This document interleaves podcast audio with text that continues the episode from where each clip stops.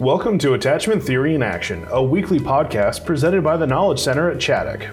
Our podcast is dedicated to therapists, social workers, counselors, and psychologists working with clients from an attachment based perspective. Join host Karen Doyle Buckwalter for an insightful, informative, and inspiring conversation with leading attachment theory researchers and clinicians in the field.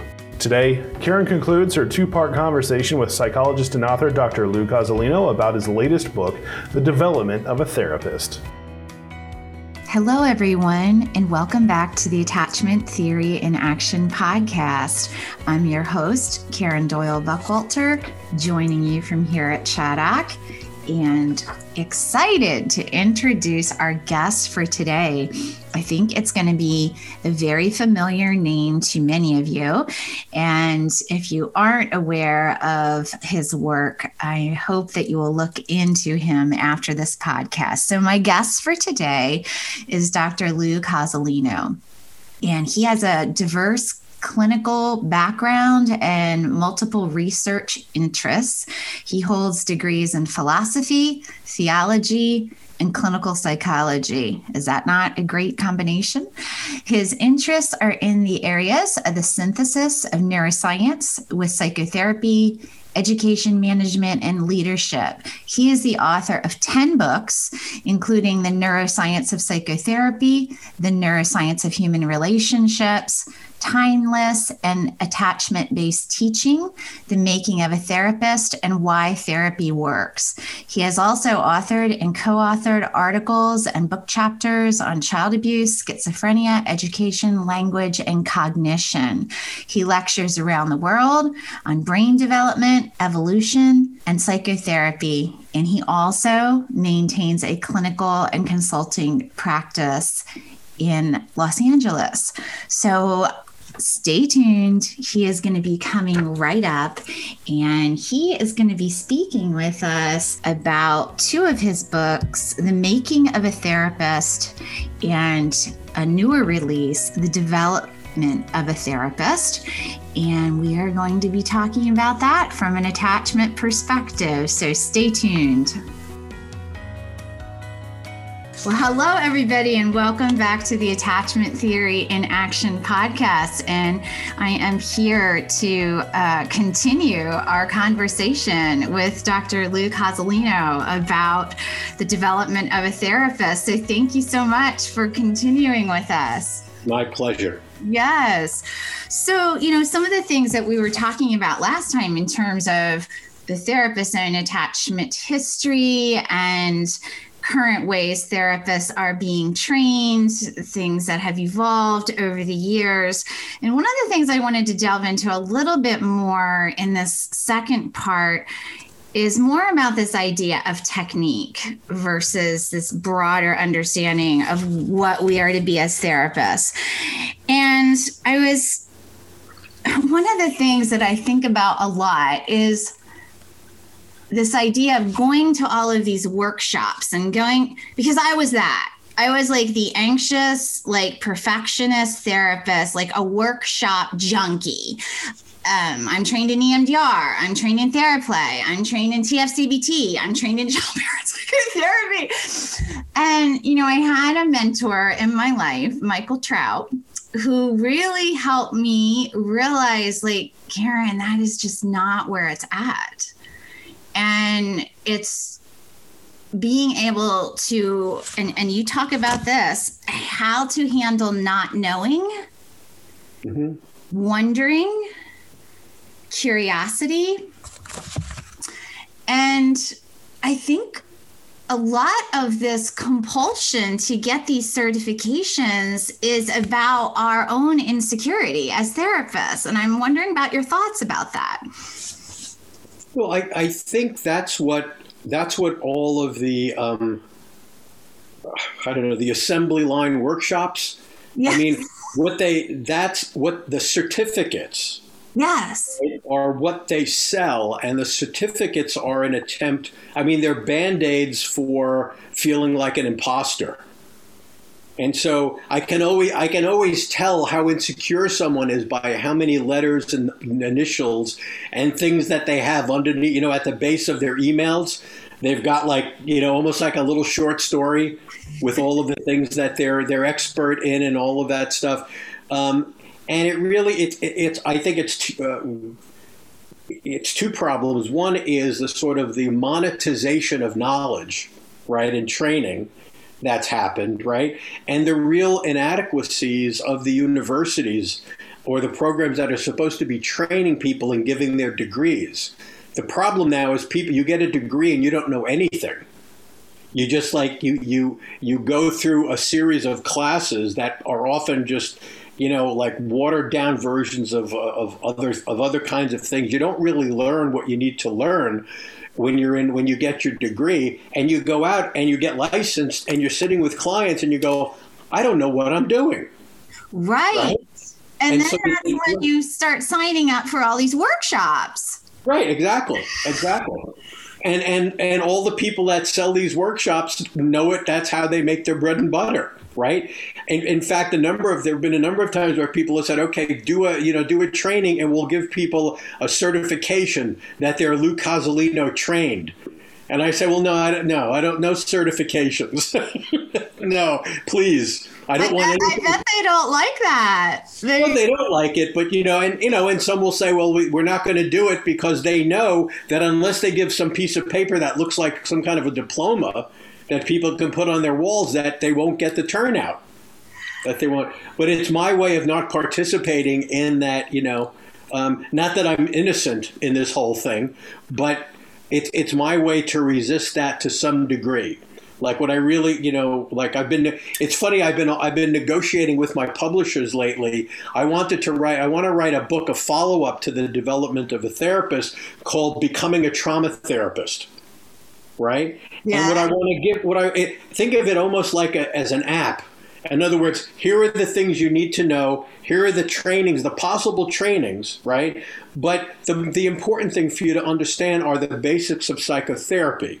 Yeah. And the particular trainings and techniques fit into a much larger framework, a much larger understanding and a training of what psychotherapy is. But they're not psychotherapy, they're techniques, right? Yes. I mean, think of what Francine Shapiro did with the EMDR right? Right. It's an interesting it's an interesting technique. It's an interesting discovery. But then she she plugs it into a uh, you know a CBT framework, and she says, "Here, it's a trauma therapy," right? It's like it's not enough. You know, you get trained in EMDR, and you if you get really difficult trauma cases, you're going to be flying by the seat of your pants most of the time because you're not prepared to see serious trauma cases right? You can't just be trauma informed. You have to be trauma infused.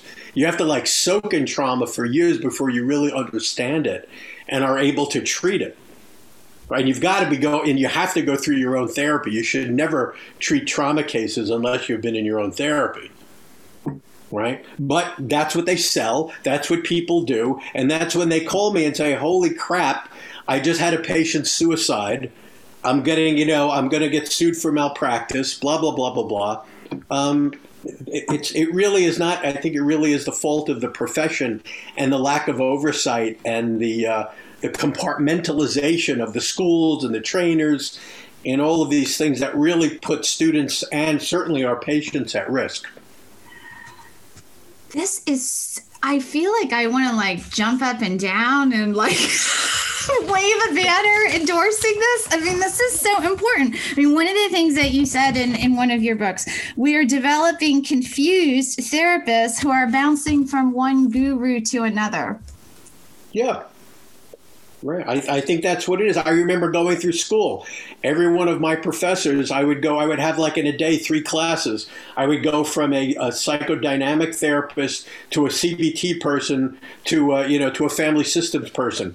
And each one of them were, it was like they each had their Bible and they were trying to they, instead of trying to teach me how to learn how to do therapy they were teaching me how to learn their perspective and their techniques and we need more. And that's really why I went to neuroscience because everyone has a brain, and no matter and no matter what no matter what type of therapy you choose to do, you have to stimulate and activate neuroplasticity and learning. So you have to understand the basics of how the brain does that, and you have to have a broad context for the therapeutic relationship into which you can choose which techniques to plug in. Right? Yes. Think about think about doing EMDR. You get some people that come in and, and they do EMDR after being in other other types of therapy, and oh my god, it helps them so much. It's like, oh, look at this. It's like Yes. it really is changing the way their brains are processing information. This is Right. great. But then, what do you do with all the clients that come in that look at you wagging your finger and go, "Oh, get the hell out of here," you know, Yes. or, or just like or just humor you and then never come back again? Right. It's like we need a deeper level of understanding of what of what therapy is and what brain change is. Yes. You know, and so I'm I'm thinking of my own experience and the one therapy that was the least technique oriented of any therapy that I've been trained in is child parent psychotherapy. And um I remember in the workshops with um, Alicia Lieberman and Patricia Van Horn, everybody it's almost like we couldn't hardly stand it. We kept saying like we don't know if we're doing it Right. because we are so like I think looking back on this and what you're saying so technique like give me a manual, give me a checkbox, give me a something. Right. And um I remember I was I mean I'm, I've I've grown since that, but I remember I said to somebody asked, you know, Patricia Van Horn, like, how do we know if we're doing this therapy? Like, we, you know, I, I don't know. We need a different fidelity checklist or something. And she said, read I and thou. Uh oh. Right. That is how you will know if Yeah. you are good at this. And Yeah. uh, it all, I almost couldn't even wrap my brain around it. I'm like, what are you talking about? right. So I'm googling it, you know, and you know, where do I buy this? It's old and it's it's you know. Who's Martin? Who's Martin Buber? Who is that? Oh my gosh! So, but I mean, I I I bring this up, uh, you know, just to say I feel like my mind was so molded for I have to like learn a certain way that just being able to take information in in that way I mean, I wrestled with so much and had to like process so much inside myself and unlearn different things. And ra- and I even said to one of my colleagues, like, Michael Trout, again, who I mentioned earlier, why am I like this? And he's like, You're doing what a responsible therapist does. You have to wrestle with this. Mhm. And I didn't think I was doing what a responsible therapist does. I thought I was going bonkers. Right. Right. Well, I think see, and that and that I think is the one of the prerequisites to learning to do therapy is knowing the difference between being a human doing and a human being. Right. If when you when all you are is a human doing, then you need a technique and a checklist. Yes. If you can be a human being, you develop a relationship Mm-hmm. with your client, and then you choose techniques that after you get to know them and after you've spent time with them and join their life and, and join your lives together, then you choose techniques to bring in. Yeah. But if you lead with techniques, then you're actually not only are you missing the point for yourself, but then you're also you're teaching your client that therapy is about that about you doing something to them as opposed to you know the the two of you exploring your lives together, right? And I think it's it's we're very vulnerable to that because most people have more experience. I mean, most people I see who have never been in therapy before have seen doctors scores of times, medical doctors right? And so their model is, you know, they lay down, they get undressed, and the doctor does something to them, Mm-hmm. right? Right. And that's kind of their expectation when they come in. Okay, uh, tell me what to do, tell me what to know, tell me what drugs to take, and uh, and I'll do it. And if you're an insecure therapist, and I do, I deal with this. So it's so hard for new therapists to just sit silently with a client who's demanding that the, that they do something for them because it taps into their whole life history about being expected to be the one to take care of things. That is so true. That is yeah. so true.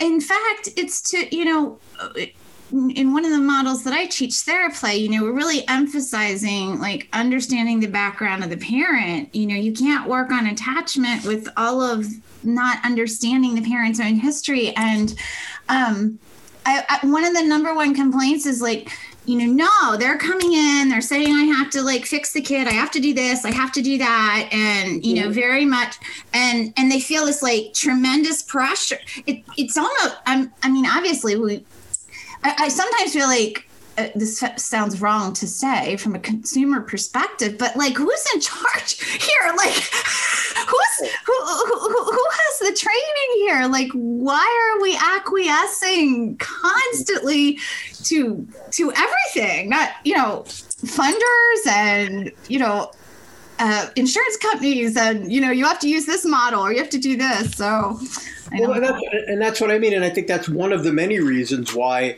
it's important to go through your own therapy before you do therapy, because you kind of have to have a sense of your own solidity yes. as a human being so that you know which pressures to succumb to and which ones not to succumb to.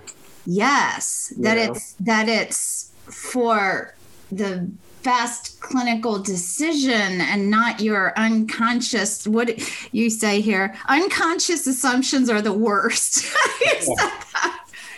In one of the books i mean I, you know like I, I think one of the one of the most challenging things for me has been you know working with children in families where maybe they could be removed from the home. Like what's going on could be could be interpreted as significant enough abuse or neglect. Mm-hmm. and i know that all of my um, that all of my uh, attorney friends would say listen you got to cover your ass and you've got to report this but then you get to the situation where you know well I've been to these group homes and I've seen foster parents and I've you know I've been and I know that there's a very high percentage of children that get put into the system especially in a place like LA, which was far worse than the thing they were being protected from.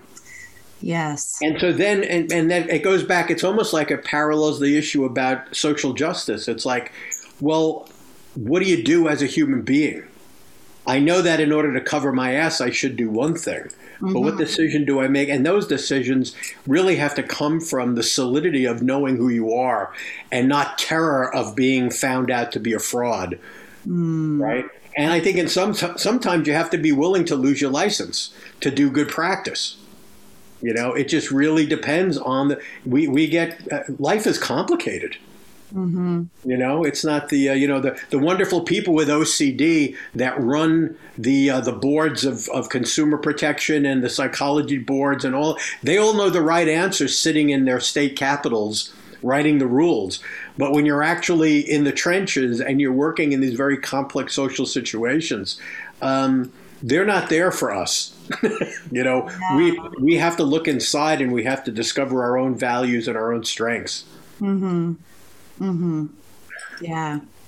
Well, another thing that you mention and write about, you know, in addition to having to deal with um, not knowing is that you have to remain flexible in in how you're thinking about this and what technique you're it, rather than you know the what we've been talking about this one size fits all for everybody and I, when i was reading about that i think you i'm trying to remember. I think you even gave an example from chess. Um, a, a, chess oh, yeah yeah. Yeah maybe you could maybe you'll want to share that example. But when when i was reading about that i was thinking about i do a lot of work with the adult attachment interview and i am a trained coder and i was thinking about one of the hallmarks of security is flexibility in one's thinking. Right. Oh, yeah. in the AAI. So I was sort of like weaving this all together again, looking at our own backgrounds and being drawn to these like rigid, like, this is what I do, this is how I do it, this is what I always do. So I don't know. Where, where's the question in this? Let's talk about the importance for being flexible. And I, love uh, the example of the, the chess person that you mentioned. Yeah, I mean, the example from chess, chess is that, you know, it, it, getting running into running into danger or running into problems in life is inevitable and sometimes you have to retreat. But never retreat out of reflex. Always think about retreat and retreat to a better position. Mm-hmm. that was either bobby fischer or boris spassky one of those old chess masters but I, you know, I think what it what it is, I think, is executive. It's executive functioning at the highest level, um, and I think the genius of the AAI right, is using. Um, I'm, I'm assuming that your listeners know about that. Is that true, Karen? Yeah, I think so. Yes. The genius about the AAI is that it's not it's not coded based on content. Yeah. It's coded based on um, the ability of someone on Grice's maxims, but on the ability for someone to put information together, keep the listener in mind, stay on track, be efficient, be coherent. And what that really reflects is a, a, developed and integrated executive functioning that include all of the executive systems the amygdala system the parietal and frontal systems for problem solving the uh, d- default mode network for um, you know for, for self understanding and understanding other people. And so going back to mary ainsworth's observational research in home with parents and children what she was describing when she described those parents she was those mothers she was describing good executive functioning. They were doing something they had the flexibility to disattend to what they were doing reattend to the child. They were um, perceptive they were good problem solvers they were empathic and attuned and then when and then they could allow the child to go back to play and then they could go back to what they were doing that's executive functioning, except given our the, the biases in our patriarchy, we tend not to think of mothers having executive functioning. But that's exactly what it is. Yeah. Right? It just hasn't been talked about that way. But good executive functioning means the brain has developed in a way that it's got a balance of all of the vital functions and a communication between those. And that's what gets passed down to a child affect regulation, problem solving, social attunement, self awareness, the ability to label affect, all of those things come from someone else who can do it. Yes. Yeah. Yeah. So, wow. So, as we're winding down here, I'm thinking so obviously from this conversation, we know we shouldn't necessarily just keep running off for the for the latest certification that we're being bombarded with emails about. Um, and we're not going to be able to get a certificate in what you teach. that idea. so, but but but how? If you were telling therapists, you know, how should they go about getting this broad training that you speak of? How do we encourage them to develop? Well, I would. I think that. Um, I think that you know that we are a product. Like we are really an intersection of of of brain and mind and social relationships, right?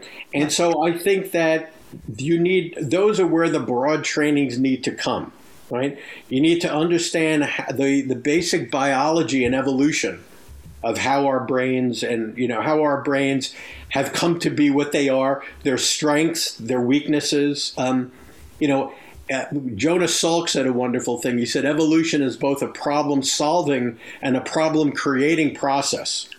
So, what we find if we look at the evolution of our brains, we see that everything our brain does is a solution to some problem from the past. But many of those past solutions create problems in the present. Right? Yes. Well, yeah. a key one is the fact that we have this incredibly powerful fear circuitry that was designed for living a simple life on a savanna somewhere that yeah. doesn't match very well with modern society. one of the many examples, right? Yes. So I think you need a broad training in understanding how the brain evolved and how it functions.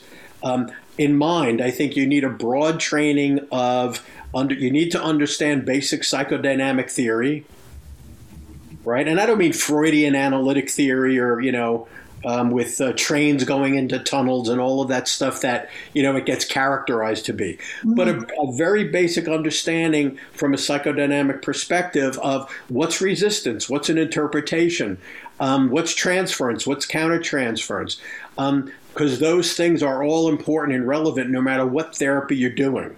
Yes. And then I think you know the the the, uh, the next piece is the social piece. You need to understand systems therapy because every or systems approach because every client we have has a family and if they don't have them outside them they live inside them they have internal objects of all of those family members you know yes and then i think finally you know the, the at the next level the more um, you know ab- abstract level is an existential humanistic rogerian understanding which is really a kind of the foundation of the of the emotional background of the relationship.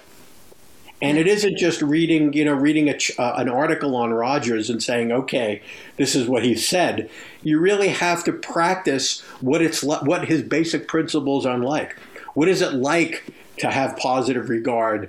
To you know, to be you know, all to have all of those things. You have to like spend some time with people that know how to do that and get supervised in that and get you know get some feedback about that. You know, go to go to uh, silent retreats for a week and see what it's like being with yourself for a week without mm-hmm. any distraction. Mm-hmm. Right? Um, turn off your phone for a day and see how you deal with that. Right? You have because if you're not comfortable with yourself, you're not going to be able to tolerate the science, uh, the silences, and really know um, how to be with a client because you'll be too busy thinking about what to do. Yeah, it's true. It's really true. Um, you know, when you were talking about internet addiction and all of those things earlier, it it's become frighteningly difficult for me to read a book. Right. Eh, I mean, the way I used to. I'm like, this is scary. Like, what is happening to my brain? So, you know, I'm, I'm, I'm, taking hiatus from from these things, but I can really feel it. So, yeah. My students tell me that they say, you know, honestly, Dr. Cozolino, I don't, I didn't buy any of the books because I know I can't read. Right. The only thing I can do is find, you know, I'll, I'll figure out what's in your books by, you know, like going, on YouTube and watching a brief video. yeah. Yeah, no, I mean, and I, and I appreciate their honesty. Yeah, hopefully, hopefully they're not uh, going to TikTok. I mean, that could be even worse. Wow. I mean, you have to realize that you know the the, uh, the social media. The, the monetization of social media is based on time, right? And so what they want is as many swipes and clicks as possible because that's how they monetize. Just like the schools sell degrees and certificate programs, right? Right. Social media sells advertising that's predicated on hits. And so their job is to keep you on as much as possible. So they're they're they're competing with each other, you know, with other social media sites, but they're also competing with the rest of your life. Yeah. Right? They want to take up the rest of your life, and they also are competing with sleep. And so they don't want you to sleep. They want you to keep clicking and swiping. Mm-hmm. And so it, it, you might notice it gets harder and harder to get off the devices. Yeah. Some people are sleep. My wife sleeps with the phone near her head now. You know, I watch. I'll go to bed watching you know YouTube videos or documentaries or whatever. It's right. like you know, again, it's like uh, this is not going anywhere, but we have to figure out what it's doing to us, and also we have to figure out how do we how do we use the internet as opposed to how does the internet use us? Yeah, yeah, because it feels like we're devolving in some ways. Well, we only attention is a limited commodity, right? And so either you can have deep attention so you can read a book and focus, or you can have shallow attention across 10 or 15 different screens. Yeah. And so I, a student came in, a high school student said, I, I, there, I think I've had brain damage. I, well, I said, why? What makes you think that? He says, well, my teachers are giving me an assignment that take an hour, they tell me, and it's Yeah. taking me 10 hours. So I must have brain damage. So I Uh, said, okay, show me what you do. Right? Okay. And so, yes, they have the assignment on their screen, but they also are watching a video. They're playing a video game. They're returning text. They're doing your, they're Yeah. Instagramming. They're Facebooking. yeah. Right? And they're responding to telephone calls. So, yeah, it would take me 10 hours too. Exactly. Yeah. Well, you have given us so much to think about, and I just love your passion about this issue.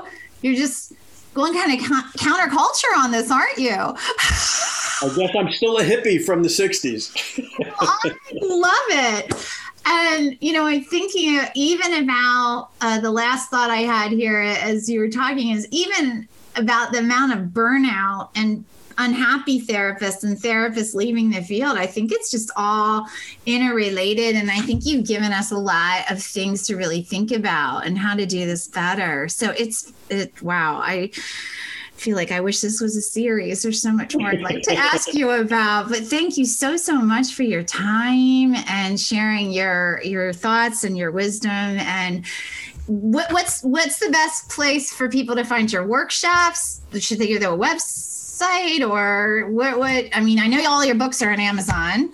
Um, Um, I do have a I do have a web page, drloucozolino.com, and you can come there and uh, yeah, I just have I've posted lots of different pieces from the different books and other things like that. I have two wonderful uh, students who who say, "Oh, people need to people aren't reading, so they need to know this." So they'll they'll pick a certain piece out of a book, or and then they'll have me look it over, and we'll put it up. We'll post it on the website. Good. Try that if you want to see more. Good, and and you are involved in the interpersonal neurobiology series, which has now sold over a million copies. I saw that. I know, I know. It's amazing that uh, it's amazing given how poorly uh, professional books, uh, you know, sell. That Yes. we've a, million seems crazy to me, but you know, I get we've been at it a while, and some of the books are, are really uh, important and interesting. Yes, it's, it's been fantastic. So, well, thank you again so much, and You're welcome. Um, I really appreciate your time. So, bye bye for now. Bye bye. Thank you for joining us for this edition of the Attachment Theory in Action podcast. Please follow our site, tkcchaddock.org, or subscribe on Apple Podcasts, Google Play, Spotify, or Podbean for future podcasts. If you've enjoyed this podcast, please leave a review and share with your professional network. For additional resources, training opportunities, and blogs, please log on to tkcchaddock.org. We hope you'll join us again as we continue to explore the world of adoption, trauma, and attachment theory.